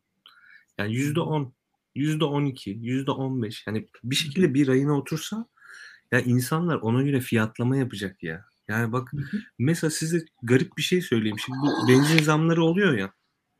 Benzin zammı oldukça ne kadar benzin istasyonu sahibi varsa adamlar oturup ağlıyor, kanı alıyorlar ya. Şimdi normalde işte bir şey zamlandı falan değil mi? Zaten insanlar mecburen benzini de kullanıyor. Bu adamların kar marjının artacağı falan filan düşünülür. Ya ne oluyor biliyor musunuz? Bu adam benzini alıyor işte diyelim 9'dan. 9.20'den satıyor. Orada işte belli bir kar marjı var falan. Ama ertesi gün benzin 9.50 olacak. Bu da şu anlama geliyor. Benzini 9.30'dan alması lazım. Ama kendisi 9.20'den satmak zorunda. Çünkü belli sınırlar var ve bunu satmak zorunda. Hani bunu kara borsaya düşüremez. Tamam mı? Açık tutmak zorunda oradaki şeyi. Açık tutmak zorunda oradaki pompayı. Bu adam tekrar kendi deposunu yani istasyon deposunu doldurabilmek için eğer sermaye üyesi yoksa kredi çekmek zorunda. Tamam mı? Yoksa bir önceki gün sattığı gazın benzinin fiyatıyla e, ya da karını da üstüne koyarak yeni gaz, benzin, işte dizel falan alamıyor. Yani bu o kadar garip bir şey ki tamam mı? Yani bunu öngöremedikleri de için hani öngöremedikleri için de zaten belli bir sınır da var orada depolayabileceği. Büyük aslında zararlar ediyorlar. Bu her sektör için geçerli. Yani bilgisayar satıcısıysanız da geçerli. İşte elinizdeki bilgisayarı ne kadara satacaksınız bunu bilemiyorsunuz. Dolardaki vesaire çok garip garip e, yükselişlerden dolayı. Yani bilseniz ki ya kardeşim enflasyon %10-15 bu bantta gidiyor. O zaman ona göre bir limit ayarlarsınız. Dersiniz ki %20 ben buna kar marjı koyayım da en azından elimdeki malı sattığımda tekrar zamlı fiyattan yenisini alıp depoma koyup satışa sunabileyim. Bunu bile yapamıyorlar. Hani bırak fiyat istikrarını, o düşük enflasyonu falan bu bile yok. Asıl büyük sıkıntı da bu. Yoksa Türkiye gibi enflasyonist ülkelerde ya birinin telefonu açık herhalde. Çok müthiş bir ses geliyor ama. Hmm, Bilgehan'ın herhalde. Ee, bunu yapılama yoksa yani enflasyonist ülkelerde bu öngörü bile olsa bir süre gider bu iş. Yani bir süre e, insanlar sallanır falan filan ama sonra tekrar o yeni bir ekonomik düzen sistem falan filan e, kurar ve öyle devam eder. Şu an Türkiye'de o bile yok. İnanılmaz kötü. Kusura bakma lafını çaldım e, İlkan. Ee, şöyle biraz ekonomi konusunda tamamen tüm dediklerin doğru zaten. E, açıkçası yaşanan şeyler e, artık e, yani fiyatlar doğallığını kaybettikten sonra artık ondan sonra her şeyin allak bullak olduğu bir yere doğru gidiyoruz. Yani o absürt noktadayız. Yani yarın bir gün dolar kaç lira olacak bilmiyoruz. İşte yani elçilerin açıklaması iki saat önce gelseydi başka olacaktı. iki saat sonra gelseydi başka. Şimdi böyle bir ülkede zaten hani her şey olur. Ee, benim e, ekonomi konusunda daha fazla ekleyeceğim bir şey yok ama Bilgehan'dan şu konuda yorum isteyeceğim. Meral Akşener'in İmamoğlu ve Mansur Yavaş'ın adaylıkları hakkındaki e, açıklamasını biraz açar mısın? Yani o açıklama çünkü e, Niye ben açıyorum? Şöyle o açıklamada e, o açıklamanın düz okunması, düz okuyanlar var açıkçası. Hı hı. Twitter'da izlediğim kadarıyla tanıdığım insanlar arasında. Bir de tam tersine yüzde yüz tersinden okuyanlar var. Yani e, açıkçası bir e, ihtimalin aç- daha azaldığı yolunda e, bir okuma da var. E, daha ters bir okuma da var. E, o, onun ne anlama geliyor? Çünkü siyasetçiler e, hani söyledikleriyle e, amaçları arasında her zaman bir eşitlik olmuyor. Yani sonuçta bir şey söylüyor, bir pozisyon alıyor ama bu pozisyonu aldığı noktada hani bir bilardo topu üç tane e, kenara çarpar ve bambaşka bir yere gider ya. Ya bu açıklamada öyle bir açıklama mı acaba? Aklımda evet. sorular var. Öyle bir açıklama. Bunu zaten 3 hafta önce Daktilo'ya yazdım ben. Hı hı. o yazıyı izleyicilerimiz okusunlar.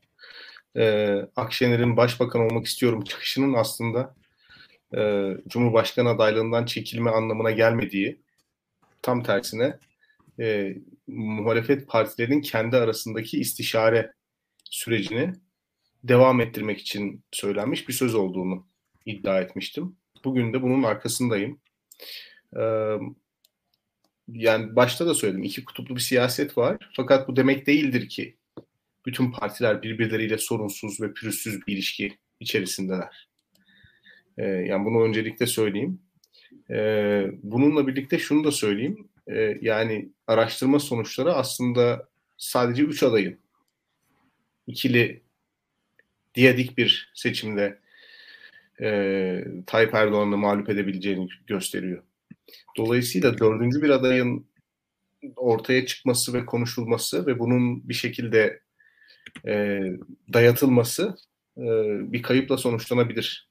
Yani Akşener'in daha önceki beyanatlarından gördüğümüz kadarıyla önceliği e, Tayyip Bey'in mağlup edilmesi. Yani önceliği kendisinin Cumhurbaşkanı veya Başbakan olması değil. Önceliği bu hikayenin bitmesi. Bu hikayeyi kim bitirecekse o bitirecek. Yani öyle söyleyelim. E, fakat bu hikayeyi artık hepimiz izliyoruz. E, bitirmek için kişilerin çok da fazla inisiyatif almasına gerek yok. Kendiliğinden bitiyor. Dolayısıyla çok fazla insan aday olmak için kişisel kariyeri açısından sahneye çıkmaya hazırlanıyor. E şimdi böyle olmaz.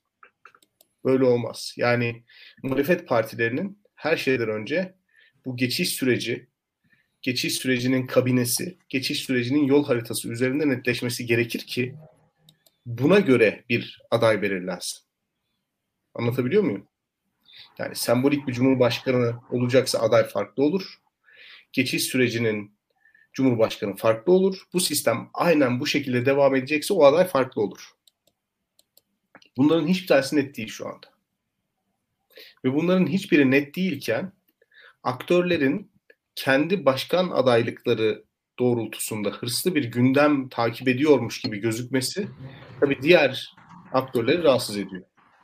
Onu söyleyeyim. O yüzden bugün yaptığı açıklama e, özellikle Ekrem Bey ve Mansur Bey'in ismini vermesi bence ismini vermediği kim varsa onun adaylığına bir rezerv niteliği taşıyor. Yani bunu, bunu söylemek isterim. Ee, dolayısıyla Peki, bir, bir aşama daha ileri gideyim. Burada ilk defa biz bir e, başka kavramla karşılaştık. Cumhurbaşkanı yardımcısı. Evet. İşte. Onun yani ilk defa diyorsun. karşılaşmış olmamız bile büyük sıkıntı. Çünkü e, İlkan biz bunu 2-3 hafta önce konuştuk. Yani sembolik bir cumhurbaşkanının seçilmesi, e, parlamentonun anayasayı değiştirmesi, yeni hükümet kurma çalışması bunlar e, Türkiye'ye bir yıllık, bir buçuk yıllık bir istikrarsızlık vaat ediyor. Yani seçmeni ziyadesiyle ürküten şeyler bunlar. Açık konuşalım. Yani siz bir sene boyunca, bir buçuk sene boyunca Türkiye'nin çözülmesini bekleyen acil sorunlarını da çözmek zorundasınız. Türkiye'yi yönetmek zorundasınız. Yani parlamenter sisteme geçiş bir amaç ama parlamenter sisteme geçme süresince Türkiye'nin enflasyon problemini çözmek zorundasınız. Türkiye'deki kamu kurumlarındaki partizan bürokrat sorununu çözmek zorundasınız. Türkiye'deki kamu kaynaklarının hükümet yanlısı medyaya, hükümet yanlısı cemaatlere, tarikatlara bağlanmış olma sorununu çözmek zorundasınız. Yani bir anlamda yapıları ayağa kaldırmak zorundasınız. Ekonomiyi bir şekilde makul bir patikaya oturtmak zorundasınız. Şimdi bunları birisi yapacak. Hani sadece kimin başkan adayı olacağına odaklanmış bir tartışma var ve ben hayretle izliyorum bunu. Bunun ötesine geçemedik muhalifler olarak. Ya çok ergen bir tavır bu bilgisayar oyunu oynar gibi tarafını seç oyuna başla. Mansurcular, Ekremciler, Akşenerciler, Kılıçdaroğlucular. Böyle bir şey, böyle bir saçmalık olabilir mi? Yani o yüzden adayların kendisini diğer aktörlere dayatmak yerine oturup bir masa etrafında nasıl bir geçiş programı arzu ettikleri, hangi aktörlerle, hangi modelle, hangi kabineyle, hangi yol haritasıyla devam edeceklerine dair bir mutabakata varmaları, kim aday olacaksa da o mutabakatın sonunda buna karar vermeleri gerekiyor. Yani muhalefetin aktörlerinin tekil bir başkanlık kampanyası yürütmesi ya da başkanlık kampanyasının ne bileyim ön hazırlığı içerisinde olması o uyumu bozar, o insicamı bozar. Söylenmek istenen şey orada çok açık. Hı hı. Ee, şöyle Bilgehan ben e, bir de kendi adıma senden e, belki bir tık farklı e, olabilecek yorumumu yapayım. Yani Adalet ve Kalkınma Partisi 2021 Türkiye'sini 19 yılda inşa etti. Yani Adalet ve Kalkınma ki bunun da Adalet ve Kalkınma Partisi'nin söylemlerini ele alalım. Hani FETÖ denilen organizasyonun yapısı zaten hani 19 yılda geçen neredeyse hani e, iktidarın oluşmasına AKP'nin çok büyük katkısı olduğu için onu da eklemek gerekir belki de. O da neredeyse 40 yıllık organizasyon bakarsanız. Yani o 40 yıllık organizasyonu 19 yıllık iktidarın arkasından oluşturulmuş bir yapı. Biz e, bir parmak şıklatmasıyla değişeceğini her şeyin öngörüyorsak bu da e, hani Şirinler Köyü değil Türkiye. Yani e, ya ve e, burada bu işler hiç de e, yumuşak olmayacak diye düşünüyorum. Ve bana hatta şöyle söyleyeyim e, Adalet ve Kalkınma Partisi'nin biz oylarının düştüğünü söyleyen yorumculardanız. Ben kendi adıma düştüğünü erken söyleyen hatta bu konuda tepki gören birisiyim. Ama ben kendi adıma bir yandan da şunu söyleyeyim. Ben Adalet ve Kalkınma Partisi çizgisinin Türk siyasetinden yok olacağına inanmıyorum. Yani Tayyip Erdoğan sonrasında da e, bir e, şöyle söyleyeyim. Bugünkü komplocu zihniyet bir şekilde bir yerde var olacak. Ve bu, ve bu zihniyet e, gelecek iktidarı da çok sıkıştıracaktır. Ben hatta hep örneğim şu. Hatırlayalım. Türkiye'deki idam kaldırılırken 2002 öncesinde muhalefet partisi olan AKP az sayıda milletvekiliyle kaç tane 20-30 milletvekili neredeyse mecliste yapabildiği kadar MHP'yi sıkıştırmaya çalışmıştı. Yani o zamanlarda. O MHP'nin nispeten bir e, netameli pozisyonu vardı. Ki o zamanki Avrupa Birliği taraftarı AKP. Tayyip Erdoğan'ın muhalefet lideri olduğu zamanlarda elinden gelen her fırsatçılığı yapmış bir AKP'ydi. Hatırlayalım onları. Yani o zaman unutulmuş bir e, fırsatçı muhalif kısa süresi vardır AKP'nin yani orada. Tabii, e, tabii. 2002 öncesinde. Yani o e, Fazilet Partisi dağılıp Saadet'e ve AKP'ye milletvekillerin ayrıldığı zamanlarda yani onun da unutulmaması gerekiyor. Karşımızda yani şu var e, Bilgehan yani bence hatta şöyle söyleyeyim. AKP ile şu an mevcut mecliste uzlaşılması ihtimali daha yüksek bile olabilir bir sonraki mecliste ben daha düşük bile olabileceğini düşünüyorum. Daha da iddialı konuş. Biraz fazla iddialı konuşuyorum ama ya sen benim mantığımı anlamışsındır muhtemelen. Anladım. Çünkü şu an bir iktidar o zaman iktidar elden gittikten sonra daha da vahşi bir e, Abi hani anlat da hırçın. herkes anlasın. Sadece bilgi bilgen yani, anlamasın. O, o, o zaman daha hırçın olacakları diye düşünüyorum ki e, o zaman da e, o e, Cenah'ın aklında da e, bu iktidarın geçici olarak karşı tarafa geçtiğini, bizim sert durursak, güçlü durursak bir şekilde hızla bir, bir noktada e, bürokrasimiz e, bürokraside devam ediyor. Belli bir noktadan sonra direnir, direnir, e, ayakta kalırız ki 2002 Türkiye'sini hatırlayalım. Yani o zamanki Deniz Baykal'ın bunlar zaten yönetemezler. E, bu iktidar zaten bize gelir. Bu e, ka- kabiliyet yok, yetenek yok vesaire. O, o o bakışların benzer benzeri bakışları yani muhalefet iktidarında e, ki a, muhalefet potansiyel muhalefet iktidarı sırasında Adalet ve Kalkınma Partisi içerisinde böyle bakışların ben hakim olabileceğim. Yani bu muhalefet zaten yönetemez. Bunlar zaten 28 parça. Bize iktidar eğer geç düşecektir. Bu iktidarı yönetmek, bu ülkeyi yönetmek için bize muhtaç kalacaklardır ki e, sen daha önce çok daha ilginç bir şekilde bahsettin. Yani bu ülkede o kadar girift ve garip bir politikalar uygulanıyor ki, politika seti uygulanıyor ki. Bu politika seti içerisinde ancak böyle e, Tayyip Erdoğan gibi bir insan yönetebilir hale geliyor ülkeyi. Yani bir Libya'da garip şeyler oluyor. Ne yapıyoruz belli değil. Amerika ile ilişkiler bir yandan F-16 alıyoruz, bir yandan elçiyi yolluyoruz. E, Rusya ile bir yandan savaşıyoruz, bir yandan barışıyoruz. E, nükleer santral yapıyoruz. Denizaltıdan şey yapıyoruz. Almanya ile e, deniz yüceli alırken askeri anlaşma yapıyoruz. Onu verirken bunu yani garip bir Afganistan bir anda Kabil Havalimanı konuşuyorduk seninle. Şu an tamamen unuttuk. Düşünsene. Yani bu, bu, bu, bu garipliğin içerisinde e, artık yani muhalefet yarın ne yapar o, o da zor. Onu da söyleyeyim yani. Bu, bu hele, hele dış politika açısından daha çok konuşmamız gerekiyor. E, benim aklım karışık ya. Hakikaten e, herkesin aklını başına alması lazım. Herkesin ayaklarını yere basması lazım. E, bu e, tüm muhalif unsurlar için geçerli. E, en radikalinden en muhtedilinden hepsi için geçerli. E, tamamen bu, şunları ekleyeyim bu, bu yayında. E, arkadaşlar dediğimiz gibi e, son olarak ekleyeceğiniz bir şey varsa ekleyin ve ondan sonra yayını yavaş yavaş bitirelim. Bir buçuk saate geçtik çünkü. Benim yok. Abi Tamamdır. benim de bana hep şey soruluyor ya onu bir ekleyeyim de e, işte Hı. paramızın değerini nasıl koruruz vesaire falan filan.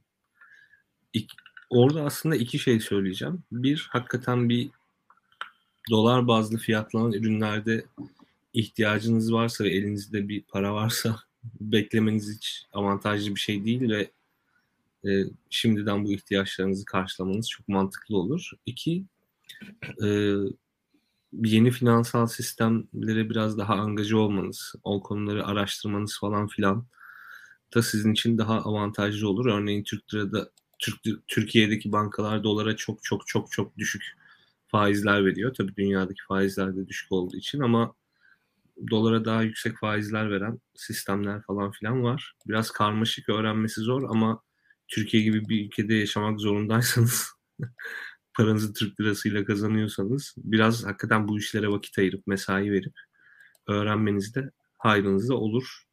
Onları onlar nedir, ne olur falan filan diye bana sormayın çünkü yani ben kullandığım araçlar var ama hani size tavsiye edemem. Sonuçta bir yatırım danışmanı değilim öyle bir süreç gelişir eğer size tavsiye edersem ama kendiniz de araştırarak bulabilirsiniz. Bulabilirsiniz eğer hani giriş seviyesinden biraz fazla İngilizceniz varsa. Onun için bunlara vakit ayırın. Yani bizim programı mesela tekrar tekrarını izlemeyin. İşte yeniden podcast olarak dinlemeyin.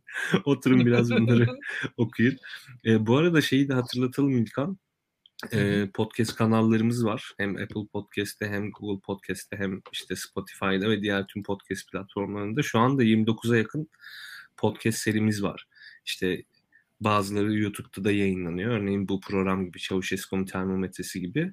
Bu programların hepsini bir gün sonra podcast platformlarından da dinleyebiliyorsunuz ve şey e, biraz daha üzerinde oynanmış, işlenmiş vesaire falan da oluyor. Onun için tüm podcast kanallarımızı da takip etmeyi unutmayın. Gerçekten hani YouTube'da sizin görmediğiniz farklı podcastler de üretiyoruz ve Türkiye'de birkaç listede her zaman ilk onda oluyoruz. Yani podcastlerde işte haber, siyaset, politika vesaire gibi kategorilerde ilk ondayız. Bayağı dinleniyoruz. Orayı da boş bırakmayalım diye hatırlatayım. Aynen. Enes alternatif yatırım araçlarına ilgili olduğu gibi alternatif yayıncılık araçlarına da ilgili. Biz de e, alternatifleri bulmaya çalışacağız. diyelim. Ee, arkadaşlar yayınlarımızı beğenmeyi, paylaşmayı unutmayın. Yayınlarımızın altına e, açıkçası hepinizden yorumlar bekliyoruz. E, gelecek programa dair sorularınız, işlenmesini istediğiniz konular varsa onlar.